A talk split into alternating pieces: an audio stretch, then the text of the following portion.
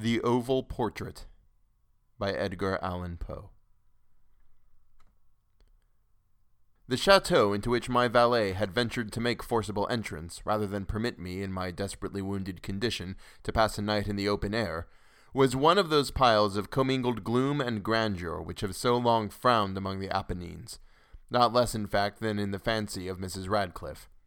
To all appearance, it had been temporarily and very lately abandoned we established ourselves in one of the smallest and least sumptuously furnished apartments. It lay in a remote turret of the building.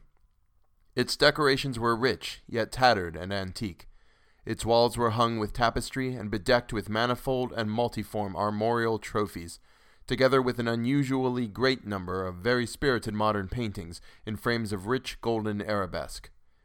In these paintings, which depended from the walls not only in their main surfaces, but in very many nooks which the bizarre architecture of the chateau rendered necessary, in these paintings my incipient delirium, perhaps, had caused me to take deep interest, so that I bade Pedro to close the heavy shutters of the room, since it was already night, to light the tongues of a tall candelabrum which stood by the head of my bed, and to throw open far and wide the fringed curtains of black velvet which enveloped the bed itself.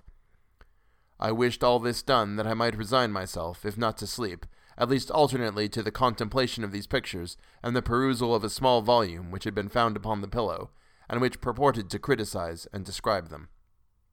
Long, long I read, and devoutly, devotedly I gazed.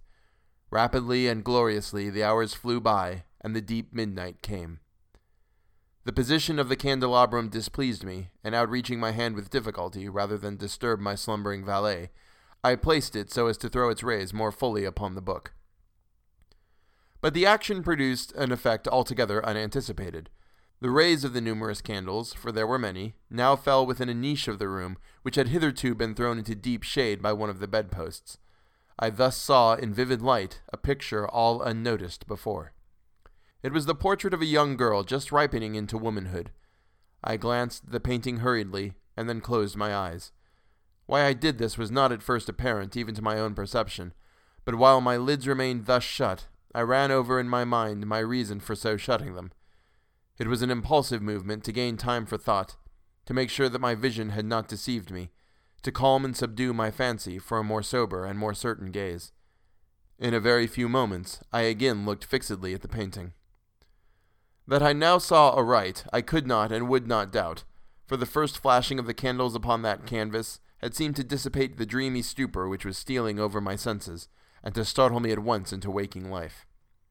The portrait, I have already said, was that of a young girl.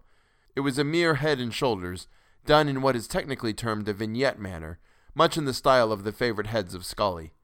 The arms, the bosom, and even the ends of the radiant hair melted imperceptibly into the vague yet deep shadow which formed the background of the whole. The frame was oval, richly gilded and filigreed in Moresque. As a thing of art, nothing could be more admirable than the painting itself, but it could have been neither the execution of the work nor the immortal beauty of the countenance which had so suddenly and so vehemently moved me. Least of all could it have been that my fancy, shaken from its half slumber, had mistaken the head for that of a living person. I saw at once that the peculiarities of the design, of the vignetting, and of the frame must have instantly dispelled such idea, must have prevented it even in its momentary entertainment. Thinking earnestly upon these points, I remained for an hour perhaps, half sitting, half reclining, with my vision riveted upon the portrait. At length, satisfied with the true secret of its effect, I fell back within the bed. I had found the spell of the picture in an absolute lifelikeliness of expression, which, at first startling, finally confounded, subdued, and appalled me. With deep and reverent awe, I replaced the candelabrum in its former position. The cause of my deep agitation being thus shut from view, I sought eagerly the volume which discussed the paintings and their histories.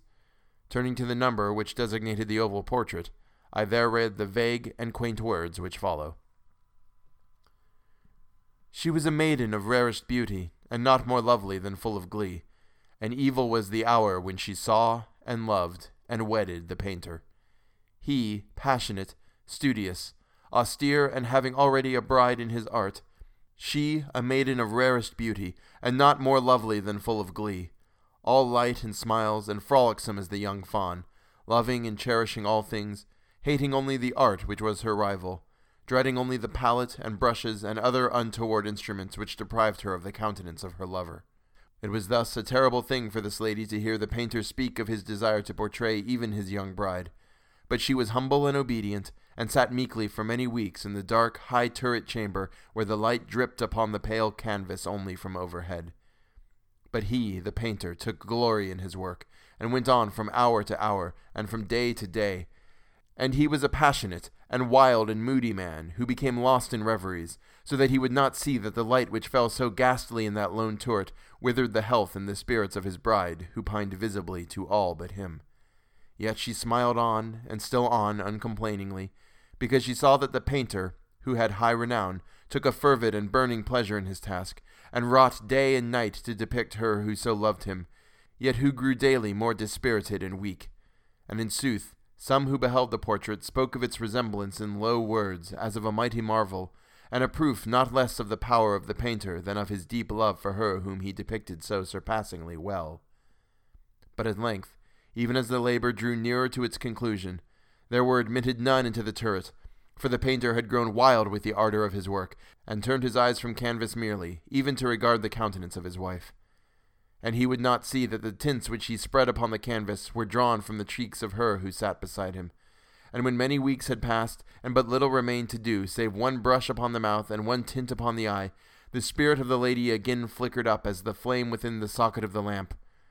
And then the brush was given, and then the tint was placed. And for one moment the painter stood entranced before the work which he had wrought, but in the next, while he yet gazed, he grew tremulous and very pallid and aghast, and crying with a loud voice, This is indeed life itself! turned suddenly to regard his beloved. She was dead.